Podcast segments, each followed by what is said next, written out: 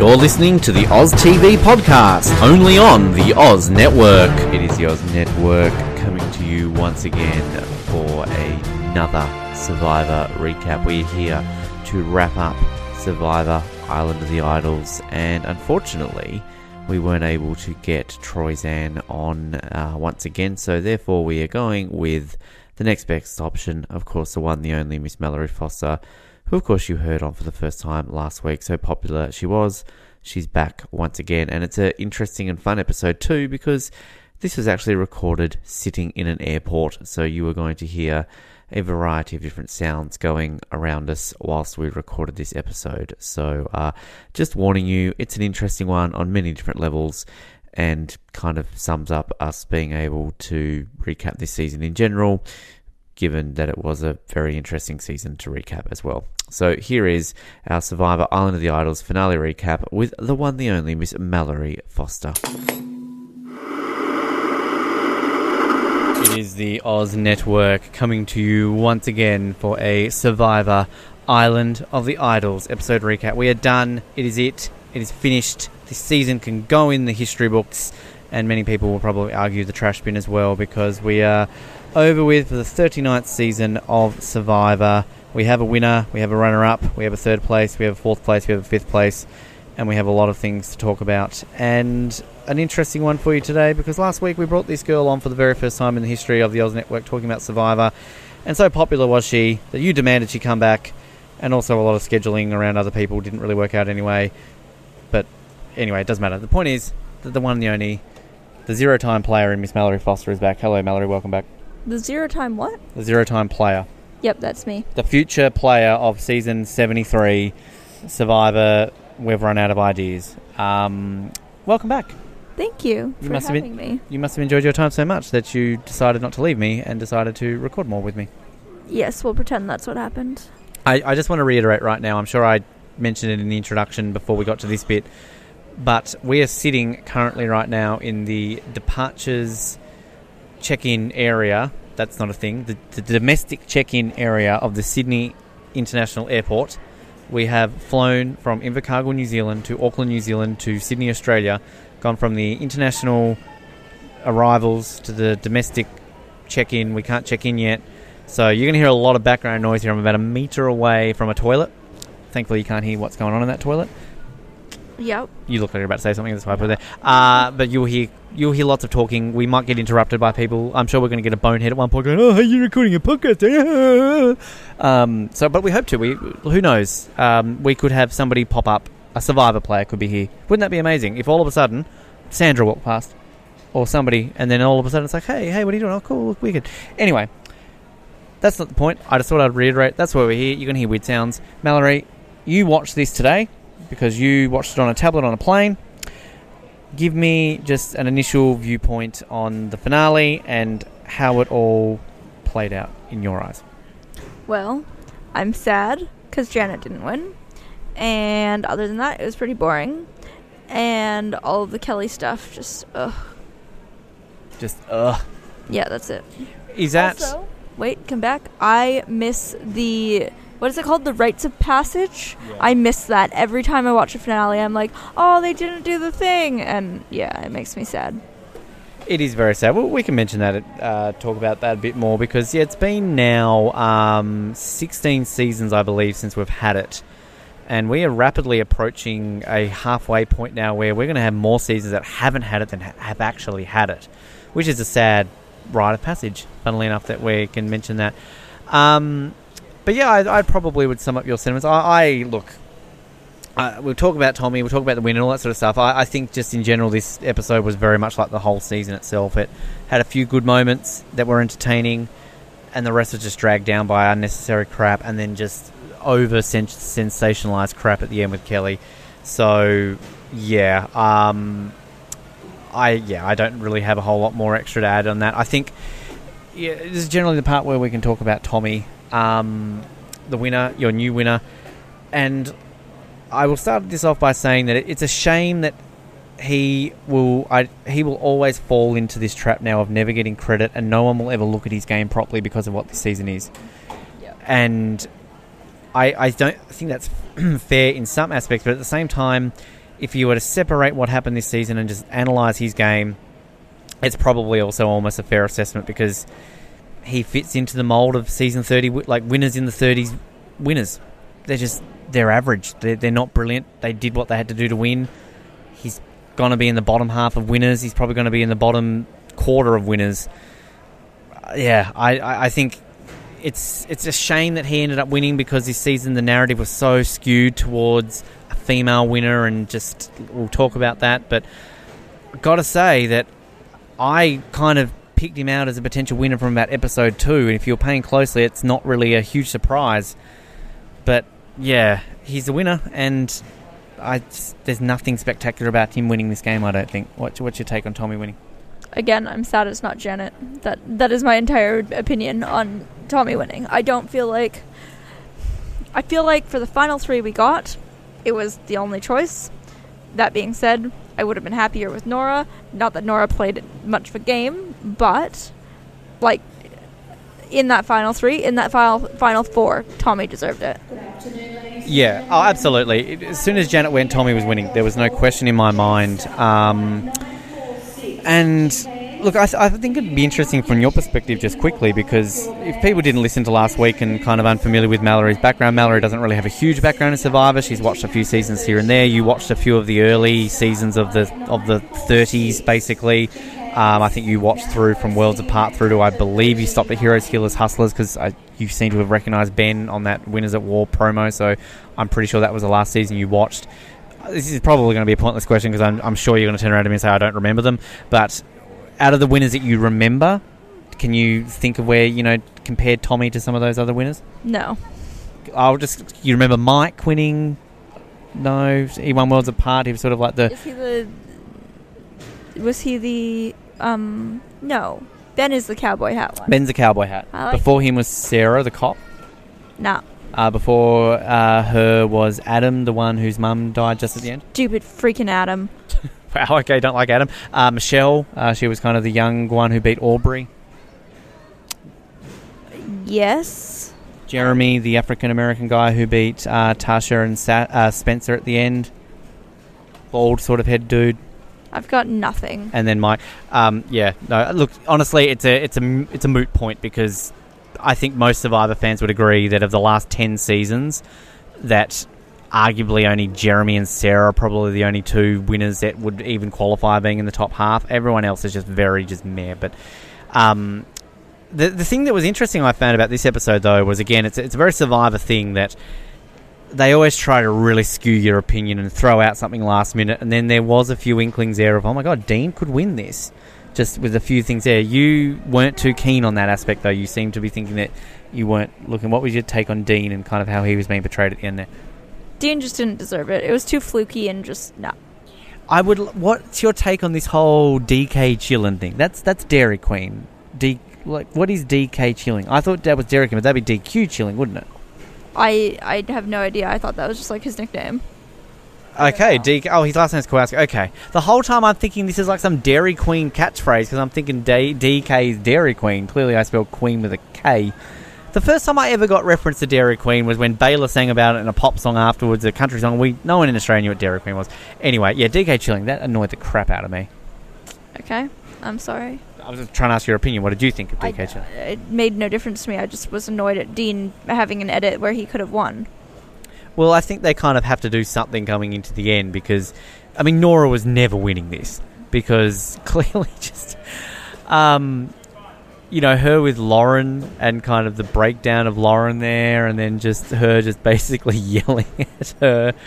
Um, Noura was fantastic just as a character, but as a player, my goodness, she would rank as one of the worst players to ever play this game. Noura's the new Debbie, but with less strategy. Oh, hands down. I mean, like, yeah, abs- Debbie Debbie is a strategist. Like I I'm trying like that sounded bad for Debbie. That's not what I meant. No, no, I, think everyone will get what you're saying because in terms of character, she's very much a Debbie. But yeah, you're right. Debbie had game. Debbie could play, and again, the whole aspect of game is a loose term. Noura did, I think, make some valid points about the social aspect of her game when she was saying that you know she was doing what she was doing, and I think she actually did make some valid points on that element of it. But how they do this jury now with the whole open forum, uh, it's just it's just dumb. I, I liked this I- at the beginning. But I miss the old way. Look, I, I was a fan of this at the beginning when they did this in Game Changers. Like, hey, this is a cool idea. And it's like, I initially was a fan of this fire making challenge at the Final Four. Now, when they brought that into Heroes, Healers, Hustlers, I hate them both now. I think they're just dumb. It's so stupid. And just, the, I mean, it's just hard to follow, isn't it, at the end when you've got this, everyone shouting over the top and just doing this and everything else, and Jeff's laughing and just. And the way, like, Dean was showboating, the way he was kind of like, you know, boom, damn, DK chilling. uh, uh, uh. It's just, it's just dumb. Yes, I, I don't disagree with anything you just said. I don't have anything to add either. I'm sorry. um, it's just it's just frustrating to watch because it's just all flash and no substance. And it, again, it takes away, I think, from Tommy's win because you know they as you as you were saying, like how they kind of paint this picture The Dean's all of a sudden going to win. You're DK chilling. I did this. Boom, boom, boom, boom, boom. And then they cut to Tommy, who's all of a sudden looking worried. And then you see the jurors going, "Oh yeah, no, no, you're right. Oh yes, oh absolutely, absolutely." But then you've got it's not even a close vote. It's like what was it? Oh, how many jurors do we have? Like thirty-eight to two or something. You don't realize that it's not a close vote. It was eight to two. You're right, eight to two. I, I forgot how many jurors there were. It was eight to two, and it it felt it. ugh, it did not feel like that. It felt way closer because uh, they skip over all of the votes for Tommy basically, and like because he just like goes through it so quick, it's just like this awkward thing. Like oh, like what just happened? And this is this is the problem with modern Survivor. It has been since Nicaragua, uh, taking out Wendell and um, uh, God, why I've gone blank in his name. Um, the tie vote that we had in Ghost Island. Um, we just haven't had a close vote since, and it's always this always happens, and it's just you know we fall for it every season. Oh, it could be a close vote, it could be a close vote. Um, but yeah, it just it just doesn't happen. But um, did you? I mean, I, I know kind of you watch this differently to how I would watch this, and you probably don't pay attention to things like winners edits and things like that. But did you ever get a feeling at any point that Tommy was going to like a chance to win this game? Just just in your observations throughout this season. I think from the be- sorry, I think that from the beginning, you could see that Tommy had a shoe in. Like I think that, like I understand what you mean by a winner's edit. Like I do, I understand what you're saying. It's not something that I am specifically looking for because it's I'm not a huge Survivor person, so it's not something that I can specifically look for. If that makes sense. Um, that being said, I never loved Tommy. I never said, "Oh, I want Tommy to win."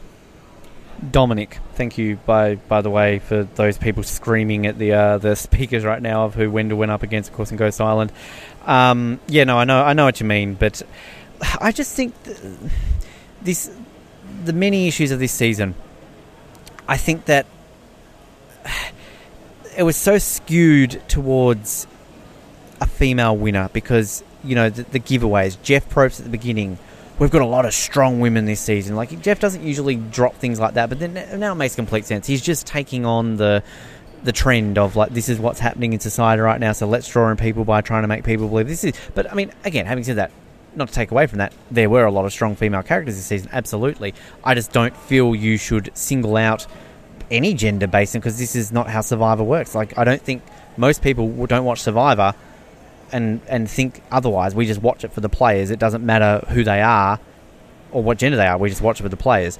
But then you had other giveaways though, like that that quote from Sandra about halfway through when she says to Rob like, "Oh, we're going to have a woman winning this season." Like it's just what was the point of shoving that in there? Like usually every little aspect of these things that Survivor does is for a grand there's a story there or something like that. But that was just weird. Um, and then just everything that came out of it, like that to me is a disappointing aspect of Tommy winning. It's it's because it was played out this way, and we've now had what five men win in a row. And again, I know I just contradicted myself by saying I don't usually like to look at people and base things on this, that, and everything else when it comes to this. But this is the first time in the history of Survivor we've ever had one gender win five times in a row. So it's it's crazy, and I think now we've blown out to you know out of the 38 winners, we're probably now at about like 23 men and 15 women, or like the proportions very much skewed in the men's favour right now, which is just odd. But um, yeah, I, I think that um, it's that's where I'm disappointed. I don't know if you've got anything to add on that. Again, you don't really watch it that way, but Yeah, again, it doesn't really make a difference to me if it was a man or a woman who won. Um, I just I feel like I should have more inf- not information, more opinions than I do at the moment. But I just felt that this episode was really bland, and even the um, reunion was very bland as well. And I think because of that, I'm just like I I don't care anymore. Like it it was a really quick from oh I'm excited to watch the finale to Janet's been voted out. Everything went downhill. There there's nothing of substance in this episode or in the reunion.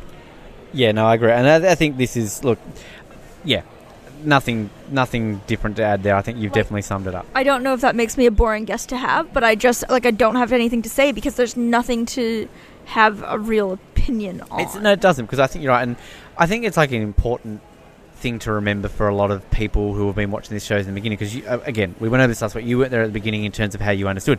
The Survivor finale used to be an event. This was this was hyped up. I'm sure you've seen those finales where they get there and they're like, 38 days ago, 16 Americans began the adventure of a lifetime. They did nothing this time around. They just treated like this was just a normal episode, which was just shit. And like this used to be a thing where it was all like, oh my god, who's going to win? Who's going to do that? Who's going to do everything? And there was just nothing, absolutely nothing around that this week. And then the way it kind of started, and like Rob and Sandra getting a boat, and oh, guess what? You're living here now, and you've got a limited edition buff, so Buff can sell some extra buffs on planetbuff.com. And oh, look, there just happens to be a clue on here with a machete. Let's add another idol at the end. And I, I completely forgot that DK Chillin had an idol nullifier. Um, which again, this is just. This is where advantages, there's too many of them they they shouldn't have this many at final five as well because it's exactly what happened in Game Changers when Cirie just got like taken out because everybody had a bloody idol, so she was the only one who could go home. Um, and here we just have idols and nullifiers, and it's just stupid. And I was yeah, I was sad. I was watching this live um, for the first time I think since I was at the Game Changers finale, and just as Janet was about to get a torch off, Mallory rings me. I wasn't going to answer it, and I'm like, I'm just I can't talk right now. I'm like, there's a vote out, and you literally just went, and I'm like, sure. And I don't even know remember what you said, but um, yeah, this I think this is the part everyone was sad. Like just Janet going. And like, look, I love Lauren too. I, I was sad Lauren went. Lauren wasn't going to win, but like I the one thing I the, the things that I appreciate in this episode, I loved all the Noura stuff. Noura's fantastic; she's a great character, and I actually really liked that moment between her and Lauren because uh, it it it did remind me. You saw the Katie Gold episode of Australian Survivor when she kind of broke down. It wasn't obviously as intense and full on as Katie's reaction, but it's been a while. I feel since we've had an actual like emotional breakdown to the of Lauren's extent, where like she's legitimately that upset. Um, and yeah, like I don't know, I, I don't know if you like that moment because it just it was a good bit of drama I liked between those two. I again, I, I feel indifferent. Like I I just I had already felt like the game was over as soon as Janet got voted out, and because of that, I kind of like I think I switched off a little bit. Um, but I do understand what you're saying. Like I I don't think I appreciate the breakdown like you do because I don't. I I understand why you appreciate it, but I just don't really care to that extent. And I was kind of like, like I realized that you know you're going home, Lauren, but like, just take it. There's nothing you can do, you know. What's your viewpoint on the final fire challenge? I don't really understand why it's that way. Basically, uh, they short history lesson, very short. It became a final three because people at the final two everyone always complained that the third place person was the worthy winner. That, that, that true player that everybody wanted to win and played the best game always got taken out at the end. So they introduced the final three to try and combat that, right? It never worked. And then the argument was that the person who finished fourth always got taken out beforehand.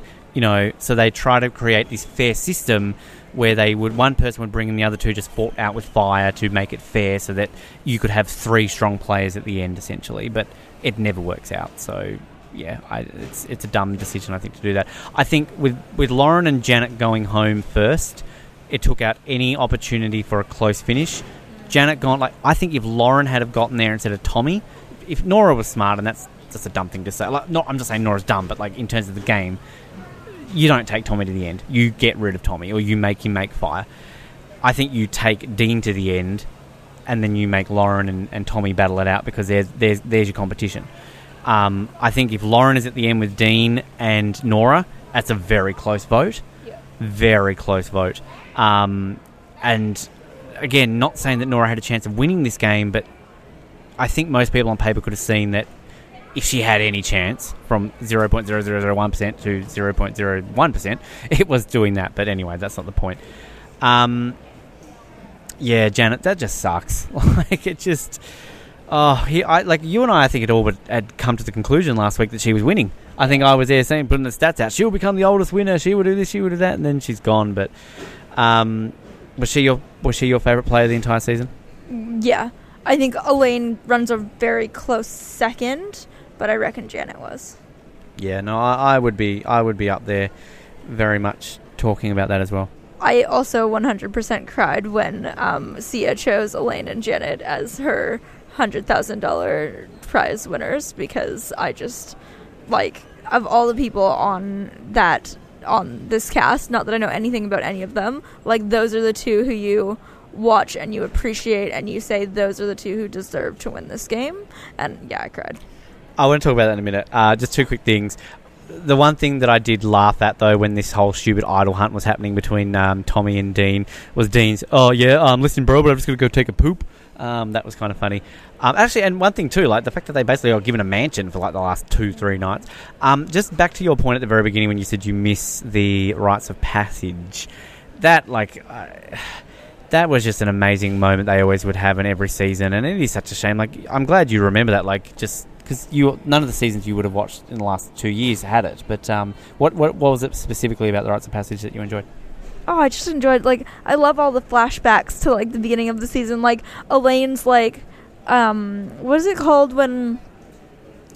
Like shows do like the flashback cut when people get like voted off. Like a montage. Yeah, no, there's something else, but I can't think of what it is. Anyway, I just like I, I really enjoy that. Like I enjoy seeing like their high their highlight reel. That's what I want to call it of like their season. Like I just like that, and it, I think it almost helps you to encompass and realize what has happened over the last 30 episodes or however many episodes there are in a season. Because it's like like it's a lot to take in i think sometimes. And i think that it just helps to like solidify like the memory of like oh yeah like i remember that person. They were great or they sucked. Like they should have gotten voted out earlier. Like i just i always really appreciated that and this is going back to my uh, point before about the finale being an event because it was all about you know who's going to win the game and everything, but it was about remembering and reflecting on those plays, particularly too. And I'll just say this quickly that I think it's more important than ever now that you're going to ignore everyone at the reunion fucking give them two seconds of time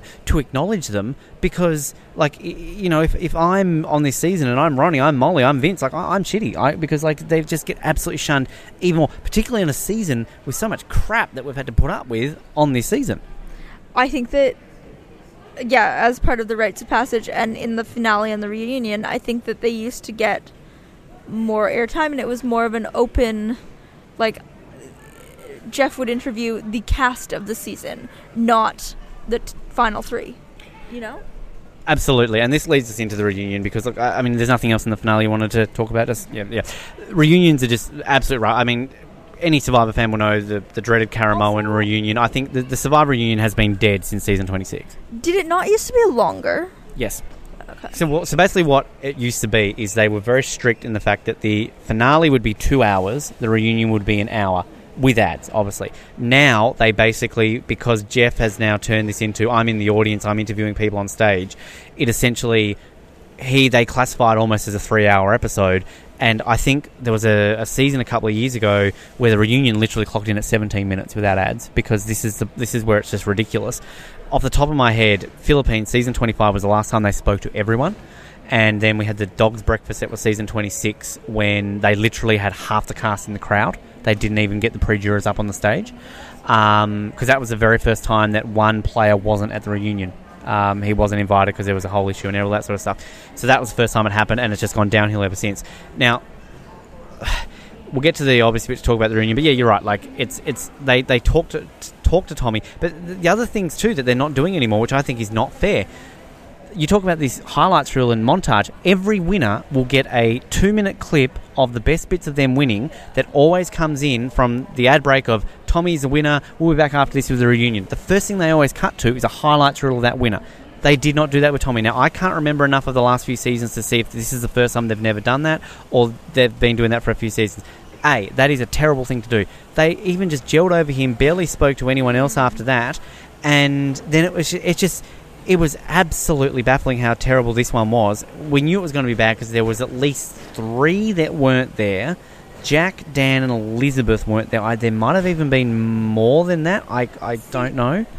Every time they had a like wide shot of the stage, I was trying to figure out at first who was in the back row because there were were there three or four rows, but like maybe I, I I was watching on a tablet, so like probably not the best quality to start with. But like I just felt like you didn't like you didn't even see like there was no acknowledgement of the people who did turn up. If that makes sense. Absolutely, and like this is this is the thing that the reunions to me this is what they're for. And if you're gonna just do this, and also Rob and Sandra do not get talked to at that reunion. This is not about them. Again, if I'm if I'm anyone from the like like Tom didn't get a mention about being Canadian. We'll talk about that. Like Vince was entertaining when he was on there before. Jason with the way he went out. Like these were entertaining moments that should be brought up. Don't talk to Rob and Sandra. They're not on this season. It is stupid.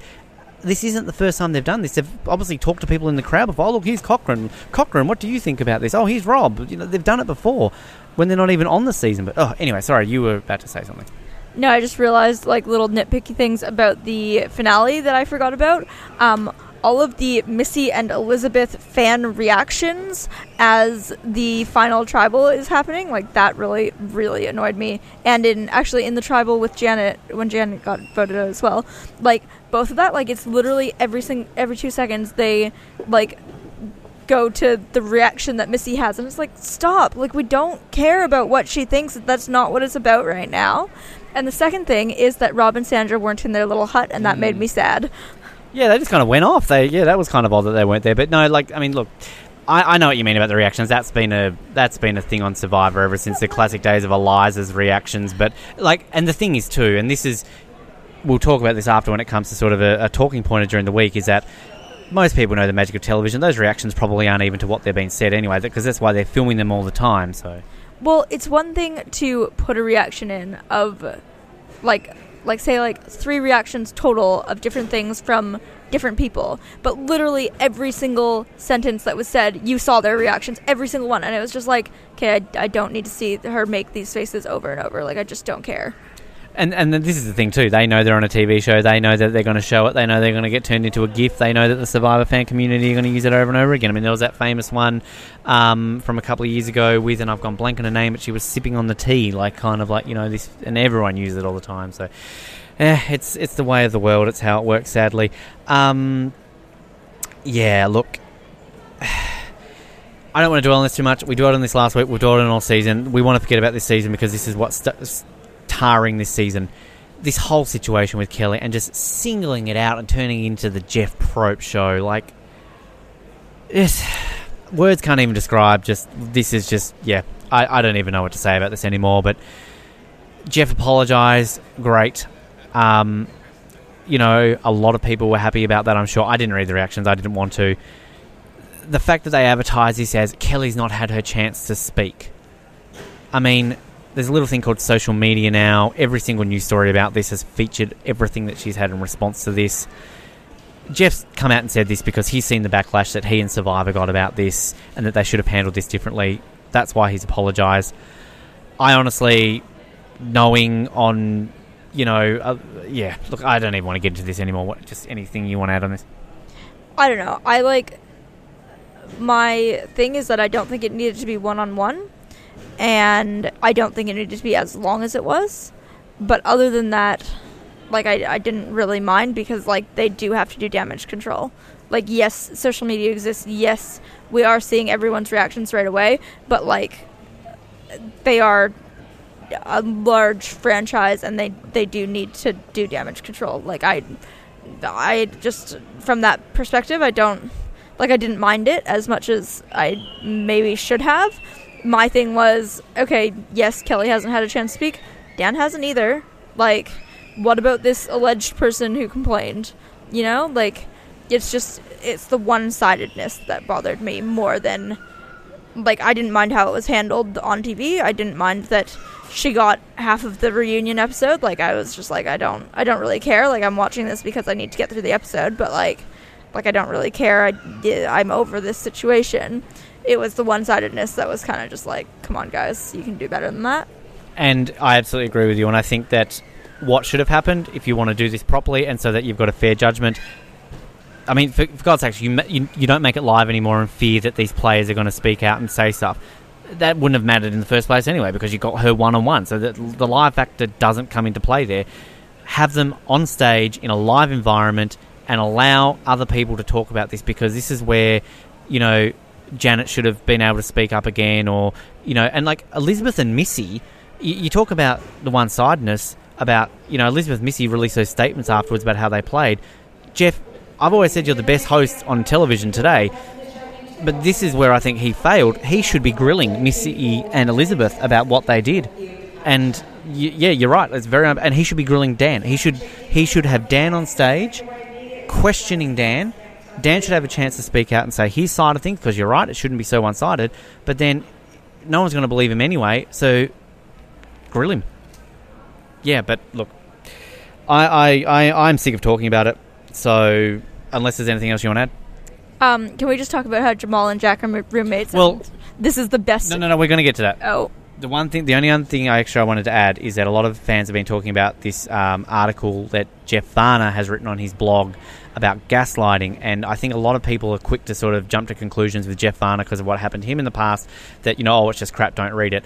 Look, no matter what side of the table you you view this whole situation this season, I would recommend it on this whole level that Mallory and I have been trying to talk about, seeing different sides to it. Jeff goes into great detail of explaining uh, things about editing television and sort of how it's told from a perspective to make it seem how it is. He's not pointing blame at Kellee, he's not pointing blame at Dan, he's just telling it with a different side of the brush. And I think that it is a very valid read just to kind of get an open ended spectrum. That's all I will say about that. Okay, few positives before we get to some questions. Yes, Jack and Jamal living together. And can we also point out, Jack and Elizabeth are a couple. So Elizabeth didn't go to the reunion. I think we talked about that last week, allegedly around just certain aspects of it. Great. But Jack apparently didn't go because he was supporting Elizabeth, and it was also then put on social media that these two were together. So Jamal and Jack living together, and Jack and Elizabeth as a couple. see, I don't even remember Jack and Elizabeth like interacting. I bar- I honestly, I barely remember Jack other than that little bit of questioning that he had in the jury. Like I They weren't just- even on a tribe ever together. Yeah. But congratulations, you met and you're together. Like, good job, guys. I just don't care. Like, one of you should have showed up. And I understand that Elizabeth has to do damage control for her career as an athlete, but, like, don't use it for the game in the first part. Um, just because we're on the topic of Elizabeth, and I know that we were supposed to move past this, the line that um, Jeff drops in his interview with Kellee about how they have Elizabeth and Missy have both released statements like apologizing for using this as part of the game. Like, I don't know. It's like it's what he says is like worded very like specifically, and it just it really it was like no one deserves hate mail or something like that. And it's like yes, you're correct, no one does. But also, if there was a time for it, this is it. Like, what are you ladies doing? I'm sorry. Um, I, I don't care about Missy and Jack, no, Elizabeth and Jack being in a relationship. I just, I don't care. Jack and Jamal being in a relationship as roommates, heck yes. This makes me so happy. I said to you, as Jamal was saying this on the, um, on the reunion episode, I paused it, looked over at Ben, and goes, oh my gosh, this is the best thing ever. And it was legitimately the best thing about these two episodes. It was cra- uh, that's yeah, that's just one of these most random little things that um, yeah, it was crazy. It was so crazy that that actually happened. Uh, so good for them. That's fantastic. And look, I, I'm not saying they put that little scene in there about the whole do rag situation just to put that because they wouldn't have known when they edited that they were living together. But it kind of adds a little bit of okay, well that's kind of cool that these two have ended up living together. So good for them. Um, and like and Jamal's like ten years older than him too, so that's kind of I like that. That's cool. I just, I love Jamal. I'm a huge Yeah, so Jamal fan. Yeah. No, I mean, and this is the thing too that like I feel that I don't know how I come across when I'm trying to put opinions out there and things like that. And like I know I was very negative on that episode with Jamal and kind of that situation about why do we need to see this? This is blah blah blah blah. But like I think that, as I said in that episode, like Jamal's conversation, like I I felt very like strongly towards him explaining it the way he did. And this is, and this might come across one way. I don't know. This is the difference between Kellee and Jamal to me.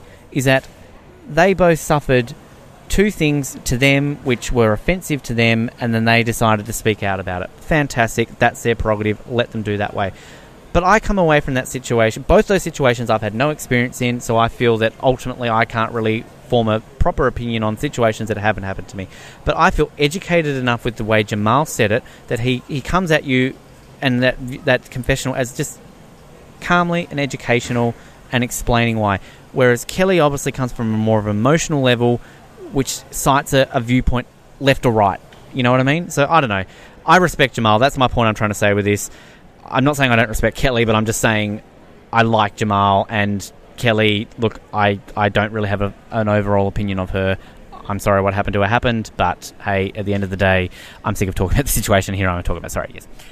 Jamal just handles things beautifully. Yes. Whether it's a situation happening to himself or an outside perspective saying we need to educate ourselves as men to be able to deal with these situations better. Because that's how he handled the whole Kellee thing. Like, he he just handles himself well. And I don't know if I'm remembering this correctly, but I'm pretty sure in the episode where the durag comment was made, he walks away. He says, "I don't want to talk about this right now. I need to calm down first. Yeah. And I think that that's part of what makes me respect him more because Kellee is I need to approach this right now. I need to deal with it. I need to get it done and over with. Which is where that emotional aspect comes in, and where you're just gonna say whatever to get your point across. And I think that again, that's where Jamal handles himself well because he says, "No, I'm gonna wait. I'm gonna calm down, and I'm gonna then explain to you why this hurt me." Absolutely, yeah. I completely agree. I think you summed it up very, very well. But um, no, I love Jamal. Absolutely. What have you discovered? Rooster. Sorry, everyone. We are sitting in an airport, and we were on a diet for six months, and now we're off our diet for a few weeks. And I forgot that Red Rooster even existed. All the greasy food. Um, I just want to quick back to one topic that you mentioned before, the Sia vote. Look, I know you loved it. I'm glad you you cried. You got emotional. It's fantastic. Just I just really want to quickly say, I hate this. I'm glad that Sia is a fan of the show and that she does this, but the problem I have with this is that CBS are just becoming cheapskates because they used to give out the hundred thousand dollars, then it became a sprint thing, and now it's just a sporadic. And this isn't even a thing every year now. It just it pops up whenever Sia can be bothered.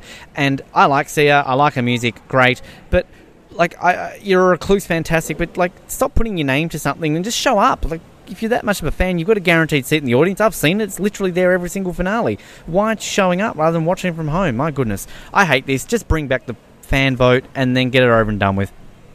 I only knew it as the sprint vote. I think I don't think I ever knew it as the um as CBS. It was the fan vote. Wasn't it also the fan vote when Sprint sponsored it though? Yeah, it was a it was a fan vote. Sprint sponsored it. Um, my, my, thing is like, okay, CBS might not have specifically done it. It might have always been a sponsorship thing. But my point is that like they advertise that each year as like a thing. Like, don't just bring it back when you feel like it. What do they do? Do they text Sia like a week before the finale? Sup, Sia? You like anyone this season? Nah, they're all shit. Okay, cool. Like, like I don't get it, and like it's just it's just dumb.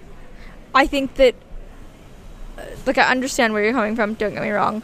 I just appreciate that Janet and Elaine and Elaine were the ones who got it, and Jamal. Like I love Jamal. Don't get me wrong, but like Janet and Elaine deserved it, and I'm not saying Jamal didn't. This, yeah. Anyway, not the point. Point is, I I understand as a fan that you're angry, but like I just it, it makes no difference to me. Like congratulations, three more people get that much more prize money. Like I just I just appreciated seeing those two getting it, and like if I was a fan, I would probably feel how you feel that this is a dumb way to do it. But again, I just don't care that much because I feel like Sia's current views line up with mine. but that being said, like if it's such a problem, all that they need to do is say, okay, we're going to turn this into a fan vote and Sia's still going to sponsor it and if she's unhappy then she'll just change it and they won't tell anyone. Like come on. Yeah, look, and, and, and like one thing, one thing too, like it, it annoys me then that people get all up in arms about this, about like, oh, she should have given it to Kellee, she deserved it more. Like, just this is where it becomes stupid. It was the favorite character. It was the favorite character of the season. That is how they advertised it. It was Sia's favorite characters from the season, not who Sia thinks needs the money the most. If this was a fan vote, then yes, Kellee would have won it because they would have all voted for her because that people. Yeah. Anyway, Oh. Um, before we get to the questions, we've done about two or three episodes of it earlier this year, and we're about to conduct Survivor Month uh, to celebrate 40 seasons and 20 years. But the most exciting thing to me across this three hours, across this entire season, was we got a 90 second promo of Winners at War, the official title. We've known that for some time. We've known all the players. But for the first time in Survivor history, we have a full cast told to us at a pre- at a finale, which is a big deal. They've obviously been kind of relaxing this the last few seasons by showing us a few players every now and then, but this is the first time we know the full cast in you know two months now before the season premieres. Even All Stars, they didn't leak it till you know beforehand, but. Um, I, I'm interested to think your takes on it because again, this doesn't mean as much to you as it does to me and other fans because you don't know. You probably only know about five of these winners. Like what? Just a quick view take on what you think a, an all-winner season is going to be like. I I'm not even going to answer the original question. I really love the title of this season. As someone it's grown on me. as someone who doesn't like follow Survivor really to begin with, I actually didn't know the title until the little promo, and I was like, oh, like I actually really like the title. Like I think it's cute. Um, yeah, I only know like five of the names at the most. Like some of the names I know because you talk about people, but it's just yeah, it's not. And I'm going to go through them in a second. You're just going to give me a yay or nay in a minute. But um, it's an interesting perspective that you have about the, the title because a lot of people complained about that when it was first leaked. But I think I've warmed to it now. I would much prefer. I would. But I would much prefer it's just called All Winners. I think it should just be called Survivor Season 40 All Winners. That's all you need to call it. But Winners at War, it's maybe the second best option you can have there. But like they're winners and they're at war with each other. I love it. I think it just it, I, I yeah. Anyway, Look, I just think it just this is going to be the fifth full All Star season. I think All Stars, obvious. Heroes versus villains. Well, it turned out to be good. Like even though a few, you know, okay, are they really a villain? Are they really a hero? Uh, second chances. I just call it Cambodia, but like again, makes sense. Game changers. Dumb title because the majority of people on there weren't game changers. They should have just called that season All Stars Two because that would have then made more sense. This season, all winners. That's all you need to call it. But um, I do like the fact that we have the number, big number forty on the logo. Actually, so um, that's actually, I believe, the first time we've had a number.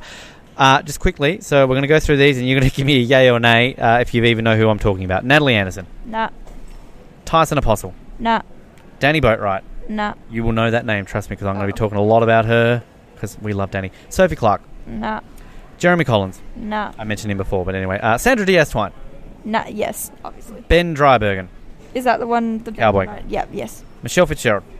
Mm, Wait, is that the one who beat out Aubrey? Yep. I I know that as soon as I start watching the season, I'll know who she is, who she is. But at the moment, not. Wendell Holland, Nah. Adam Klein, Is he the one who cried? Fucking. Why does he get to come back? Yul Kwon, No. Sarah Lacina. She was cop. No, I don't remember her. Uh, Amber Mariano. Uh, yes. I did actually like as much as I'm sick of seeing Rob already, but I did like that little line of like, "How am I going to tell the kids that I voted their mother out?" And my God, she looks incredible. I'm sorry, like, and uh, Amber just looks gorgeous. She's 40. I cannot believe that we're going to watch Amber as a 40 year old. She's still like a 22 year old in Australian Outback to me. Um, Rob Mariano. I just need to point out how old Rob looks. Like, if Sandra Amber- doesn't. But if Amber looks amazing, Rob looks like shit. like he he looks to be fifty and she looks to be thirty. Like yeah, What- what- they really aged in the opposite directions. One thing though that I actually kind of I don't know if I liked or not was when they cut to Amber in the crowd and she just gives like a gentle wave and she's got like a twenty thousand kids there. Like this is a this is a legend of Survivor. You should be paying more respect to this person, Rob. It's kind of like what they did um, when Brad was on a couple seasons ago. and They just cut to Monica in the crowd. Like, oh look, there's a woman who nearly won Survivor, but she's just the mum tonight, so we don't need to pay respect to her. Uh, Parvati. Wait, wait, wait. Can we go back to Rob and Amber for Sure. a second? Um, the shirts that their kids wore, all four of them are in matching ugly as shirts. They are so ugly. I just, I just, I can't, and I'm gonna, I'm gonna get this so much in the next month when we talk all winners because I think it's really hitting to me how excited I am for Amber. Now, this is a woman who, when All Stars first came about, I was so pissed off that she was coming back because Elizabeth, my love from Australian Outback, said no because she was making a very big name for herself at the time. So the replacement, well, we need the hot, another hot chick from Australia. Let's get Amber. Amber was the poor girl's Elizabeth. I'm like, oh, Amber. No one liked Amber. She went on to win All Stars, marry Rob, fantastic. But like, like I was thinking about this the other day. I thought Ethan was the oldest player, like in terms of seasons, but it's not. Amber because Amber may have won season eight, but she was first on season two, so she's the old school player on this. She's in my my three, four main people that I'm most excited for. Amber, Kim, Danni, and Ethan are my four that I'm like, oh my god, I can't believe we're seeing them play again. And just Amber, I'm so excited to see Amber play, and I think Amber can win this game. I'm just pointing that out. Anyway, uh, Rob, you know, uh, Parvati. That is if Rob doesn't vote her out. No, Rob will get voted out before Amber. I will put money on it right now. Um, I, no, I, I agree. I just thought that the line was funny. But but as I keep saying, as I said the other month, I would like I would blow an O ring if Amber and Rob teamed up again and did it again. Like it won't happen. I will I will bet everything I own on the fact that that won't happen again. But if it did, I will gladly lose everything I own because that would be gold television and put a stamp on why I love All Stars so much. Anyway, and I'm not even a Boston Rob fan. This is coming from a non-Boston Rob fan. Parvati Shallow. Come on, you know Parvati. Everyone knows Parvati. Yes, but like not as well as you think I do. But yes. But you still know who she is. This is the one who we are most excited about because you are with me and you will love this woman. She is the second greatest player to ever play this game, the greatest female to ever step foot in the game of Survivor, only a smidgen behind Brian. She gets better every time. On the most underrated season of Survivor history, Kim Spradlin. Say yes, you know, and she's a queen. She's amazing. Yes, I know her, and she's a queen, and she's amazing. She's the one when I was at the after I went to the finale. I don't care if I've told this story a hundred times. I still just get excited for it. I went to the Game Changers finale. We came back. They had the after party section before the after party, and we were in there. I was talking to somebody, and somebody said, "Oh, Kim Spradlin's here." I basically like grabbed them. I was like, "Where is she?" And then they pointed out, and I ran away and just went straight to her because like she's just anyway, she's amazing. Or speaking of amazing, Denise Stapley, but you won't know who that is. I do not. She's the oldest female to ever have won. Um, but yeah, anyway, she's great. She's fantastic. Uh, Tony, Tony. Tony. It's been a long time. I have not done a Tony impersonation since he told me off for doing an impersonation. He didn't tell me off, but I had a listener question. They said, "Do your Tony impersonation?" Because all season I'd been doing it, I'd, and then it was terrible. So I go to Tony. I'm like, "Oh, and Tony, I'm a police officer," and there was silence. And he's like, "Don't ever do that again, man." so I've I've never done it ever since. Until now. Nick Wilson No. and Ethan. Oh, Ethan.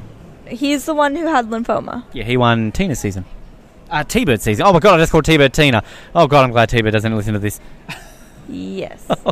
Oh, she's going to hate me. Someone's going to pass it on to her. All right, let's get to some listener questions now. I appreciate the fact that we got some in because we did this very last minute. We're meant to have Troy Zan on again. Scheduling couldn't do it, so last minute we got Mallory on. But fantastic that we got these questions in so last minute. Um, actually, before I get to these ones, I do actually have one from a familiar voice, and that is Mr. Colin Hilding, who did comment on our post. Just uh, bear with me here as we do this. How are you doing, Mallory? Just a quick talk to the listener. Shall we talk about the twist that we don't know anything about? The money twist with the tokens, we know about that. It's been leaked, but um, Oh, what? Basically, they get given a certain amount of tokens. If if people don't want to know and they want to know on the day, it's been leaked. But anyway, basically, they get given a certain amount of tokens, and then they will get given a menu, and then they can buy advantages. So, like, you might get given 10 tokens, 10 tokens will buy you an idol, 5 will buy you an extra vote, and, like, you've got to use them sporadically throughout the game. But like, are there still going to be idols? Probably. This seems dumb. Yeah, welcome to the world of Survivor, where uh, every time you hear about a twist, 99% of the time they were dumb. Um, okay, let's see here. So on our post, this is on Facebook, and I haven't even read these, so we're going to do this. Dan Sokol, hello Dan. Um, posted in the wrong place. Will it be season 41 or 42 that they do Goat Island with each of this season's final three leading a tribe? Um, probably 41. Okay. Uh, yes. Colin Hilding. Now, I've been told to say that this is a very Missy uh, style question. Were you equally as disappointed I was that we had the first ever Canadian player and it was never addressed on screen or by Probst? I totally understand why it's a very missy question. Um, like yes and no. I I think that I just appreciate that. Hey, he was the first ever Canadian player, and I just am happy about that. Like, I, I don't want to email Probst and tell him to come out and apologize because come on, he doesn't need to. I just want to also laugh, Colin, uh, the fact that I've you've literally this is to date this. We're going to be talking Star Wars in a couple of days. There's a lot to digest with Star Wars. This isn't Star Wars, is Survivor. But Colin's obviously just gotten back from seeing Star Wars and has messaged me with pretty much the same reaction that Mallory and I had leaving the cinema, where Colin's basically said, I feel like I have to see this to know how I feel about this movie. And yes, Colin, that's basically what Mallory and I have talked about when we left the cinema. Um, yeah, look, I, I, I'm just going to say, I think it's terrible, terrible that they did not address anything to do with him um, because it is a groundbreaking moment that he was the first Canadian. Like, this is actually a, a huge deal that they've got someone from another country on this show. and he created history. So it doesn't matter. You know, they should have just at least addressed it. Jeff simply could have just said, you know, uh, you know, you, Tom, you were the first Canadian. How do you feel? I'm like, that's it. We will have a Cana- Canadian versus American season. We should. That'll be great. Maybe it'll be more of a thing there. But yeah, he's he's a pioneer for Survivor. That's a weird thing to say, but yeah. Anyway, um, so let's go through these other ones that we got. Uh, if I can find them, thank you very much, Katie Silas. Thank you, Katie. They had like six men speaking, and I think only Pav and Sarah for women, but otherwise a good preview. My question is: Should idols and advantages expire at six, not five, so we get one clean vote before making final four? Fire at four. It just kills the suspense. Uh, without a clip at the end. Katie, I said yes before to this in terms of I think it's stupid that they have this at the final five. It is dumb. You're right. Uh, I don't know if you have any thoughts on that. I don't. I'm sorry. Uh, June says if Janet never told Tommy about her No. idol, she'd have gotten it into the end and won. Do, what do you think? I disagree. I think that Dean isn't stupid enough to not play his last advantage. I think that no matter what, had Tommy told Dean about the fact that Janet had an idol or not, I think he still would have played the nullifier for Janet because he had seen earlier that she possibly had it. 100% agree. I yeah, completely agree. Which like makes me sad, don't get me wrong, but I I don't think Janet could get past final 5 with Dean knowing of the possibility of her having it. One thing I admit uh, Dean had so many of these overly cocky confessionals, and there was one where he like turned around and was like, "No one in the history of Survivor's ever done what I've done. All these fans have been there from the beginning will appreciate me." And I'm just like, "Dude, you've watched two episodes of this show before you came on. Like, really?" anyway, uh, let's see. Uh, thanks, June. I'm trying to get rid of your question. There we go. Karina, I had to laugh when Jeff said in the preview, every winner you would want to see. Seriously, Jeff, where's Tina, Richard, Jennifer, Sepia, JT? Absolutely, Karina. That was, um, I think the subtitle should be Every Winner Jeff Wanted to See. Uh, because, yes, uh, Richard's missing, Tina's missing, Vecepia's missing, Jenna's, Brian's missing. Absolutely. You know, you're right there, Karina. Um, Sasha, uh, kiss, slap, or hug, or run away. The following winners. Mallory doesn't know who these people are. I'll answer. We'll answer together. All right. Amber, I would kiss her. I appreciate that hug has been a- added to this. It's always been there. No, it wasn't. Yes, it has. I, I do ans- ask this question every week. I think I know what's on there. Last week it wasn't. It was. I swear it wasn't. You hugged Janet and Elaine. You answered that last week. Uh, um, I would say hug Amber and Tony Hang on, no, no, we're going to do one by one. and Rob and everyone else. I will run away from because I don't know who they are. Kiss Amber, hug Tony, um, hug Denise, run away from Tyson. I want to run away from Parvati, but I mean, if she's in front of me, you'd probably kiss her with her permission. Uh, Danni, I would do everything except run away, like kiss, slap. No, I wouldn't slap. Hang on a minute. I would kiss and hug her, but I wouldn't slap or run away. Thank you. That's what I meant. I meant out of the options. Rob, slap him and then hug him. Uh, and Kim, I have hugged her and she's kissed me on the cheek. I have video evidence. That is one of the greatest moments of my life. On the cheek, but uh, that counts. Congratulations. Sorry, I have to brag, but come on. I Came from Kim. I don't know who these people are. Oh, you are going to watch One World, and you're going to be the second person alongside me who loves that season while everyone else hates it. Uh, Deirdre, why edit that clip of Sandra saying a woman was going to win just for Tommy to win? It's like they set up disappointment, and it's not even like Tommy's villain. We talked about this before, Deirdre. I, cor- I agree. It's dumb. You didn't really have an opinion on that, did you? Still don't. Okay. Uh, Kathy, weird that Sandra is the only winner not with a solo card like the rest who had shots in previews with their names. Her shot was taken from the season out first. I mean, look, I would say we've just had a lot of her this season, but we also had Robin there, I guess. I didn't notice that, Kathy. Don't think she's out first because of that. I wouldn't be surprised if Sandra was voted out first anyway. She's the only one who's won it twice. But yeah, um, I don't know. The actually the other interesting stat that was um, pointed out was that Tommy became the first winner since Natalie, I think it was, to win without ever winning immunity or getting any form of advantage. I believe that was the statistic. So it's been 20 seasons since we've had a winner who never won immunity, never won a like an idol or any form of advantage. Like showing once again this stupid notion of a survivor resume is just put in there for no reason at all. It is a made up term. You don't need a survivor resume to win. You can win without a survivor resume. Hate that term. Get rid of it. Um, where are we? Lou, uh, an iconic trend that has continued on winners at War Season 40. Season 9 winner Chris. Season 10 winner Tom. Season 11 winner Danni. Season 38, winner Chris. Season 39, winner Tom. Season 40, winner Danni. Well, like, that's the pattern. I have always said that Danni Boatwright, if there was an all winner season, would be my favourite to win. I am still putting her out there as a win, and I would. Oh, don't even get me started how excited that would be. Again, we love Kim, we love Danni. Yes. They're the words. I love Danni. She is queen. She is great. I love Danni. She is queen. She is great. That's the correct answer. I, I love that stat. I saw that on Twitter actually, so thanks for that, Lou. Uh, Fabrona.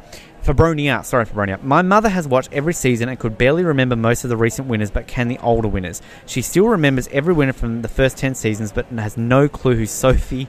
Well, that's don't get me started on that. Wendell and Nick are. Who from the winners do you think most casual? I think we answered this before when dear old Mallory here could only like remember five of them. Um, Not even five of them. Sophie, just quickly, is the opposite of everything I was saying before. To me, she is the worst winner in Survivor. Oh, okay, second worst now. Uh, Chris was last season, and he was a terrible winner because he only played for like 14 days. But um, yeah, I'm not a Sophie fan. But in all fairness, as I've always said, whenever this season was announced, I hope she changes my mind. I hope she plays well. I hope she can win again or do at least well, so I can come out of season 40 and go, okay, I was wrong about Sophie. She's a good player. So as much as I will admit I'm not a fan, I'm open to interpretation there. Selma Eggs, between Survivor Season 30 to 39, there have been 67 votes cast for male finalists to win and 17 votes cast for female finalists to win. Just throwing that out there. Look, a portion of that could be, Selma, that the majority of winners in the last 10 seasons were men.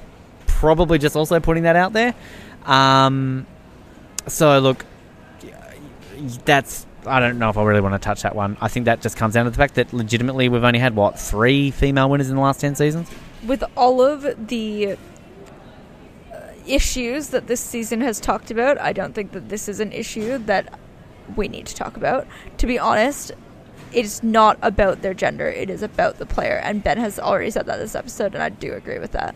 Two win- two female winners in the last ten seasons. Is that right? Michele and Sarah. Yeah, but if Mike, Jeremy, keep talking. I'm just counting my. Well, no, no, no. So if out of the last ten seasons, nine seasons, thirty to thirty-nine is ten, 10. 10 seasons. Okay. Mike, Jeremy, Mike, Jeremy, Michele, Adam, Sarah, and then the rest of the men. We've only had two female winners this last ten. Of course, we're going to have a huge discrepancy. Well, and generally the um, what call it, the Runners up. juries have been smaller as well. No, they've actually been bigger, but But yeah, they're you usually. run- this season was the biggest? Oh, except for last season, but um, but this is the, the earliest it started. But generally, they're around about this number. so But you would only need like the most votes you need to win is six, which was this season. Yes. yes, So if you if you only need six votes to win, like the least amount of votes that the females could have had would be twelve in total. and I and I think and like and the real important thing there, as I keep saying, we've only had two female winners, and at the point that we said before, we've had they're all every single win since. Um, Nicaragua, with the exception of Ghost Island, is a blowout. We never have close votes anymore. So I, I look, I, I respect your question. I'm glad you sent it into us. I'm not trying to talk you down, but I think that's just bringing out a stat to create a, a gap that's that's clearly there because we've had seven versus uh, eight men winning and two female winning. It's about the player, not the winner, not the gender. That, that's like literally turning around and saying the Golden State Warriors have won 500 games of basketball in the last five seasons, while the New York Knicks have only won 50. Well, the Golden State Warriors have won four, three championships in that period, and the Knicks have bottom every single time. Like it's that's yeah. Thank you for your question. I'm not trying to talk down to you, but I don't think that yeah. Thank you to everyone who's sending listener questions this season and this episode, and very much appreciate you listening and sending them in. We always love hearing viewpoints. Um, I want to thank every single former player we've had on this season. It's been great to get back into this weekly uh, episodes. It's been a while since I've done this. I'll admit it hasn't been a great season for me to do it, but it's been worth having to sit through this crap to get to next season because, my lord, I am so excited for next season. Mallory, thank you for doing this for the last two weeks. I realise that uh, it's been a new thing for you, but um, I think that you've brought in a great insight and you had a lot of fans out there. I had uh, our good friend Chris messaging me during the week asking a little bit more about you, which was really nice. And clearly, um, if the viewers, listeners demand it, maybe we'll get you on again. We said that last week and we got you on a week later, so bloody hell, you're probably here for the premiere of Winners at War. Who knows?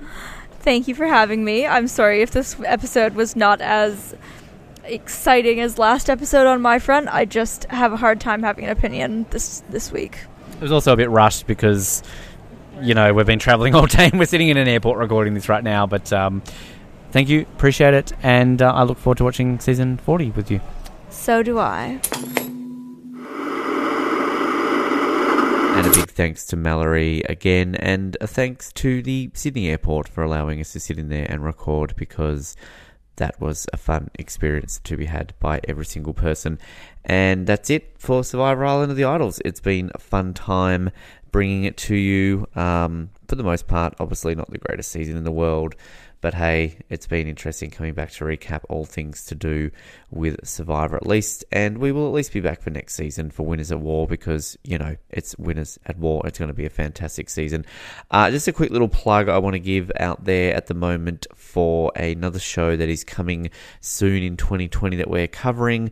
Uh, Colin and Rossi are going to be covering Total Drama Island, which is an animated parody basically of Survivor. So if you've never seen it, it's quite funny, and Colin and Rossi will be going over every single episode of that show starting in January. So, a fun little announcement that uh, might appeal to many Survivor fans out there. So, stay tuned to our website and social media. You will see that being posted. We, of course, also have our first reaction episode to Star Wars Rise of Skywalker coming your way in the next 24 hours.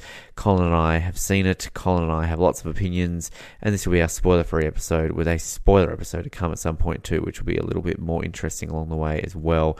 And still a few more episodes to wrap up 2020 because uh, 2019, if I even remember the year, that would probably be appropriate, Ben. So uh, stay tuned for those episodes coming in the closing days of this year and this decade. But thanks for joining us for our Survivor Island of the Idols coverage for 2019. My name is Ben. I'll speak to you next time. Good night. Thank you for listening to the Oz Network. Don't forget to subscribe to get new episodes delivered to your speakers every week. For more information, hit us up at theoznetwork.net.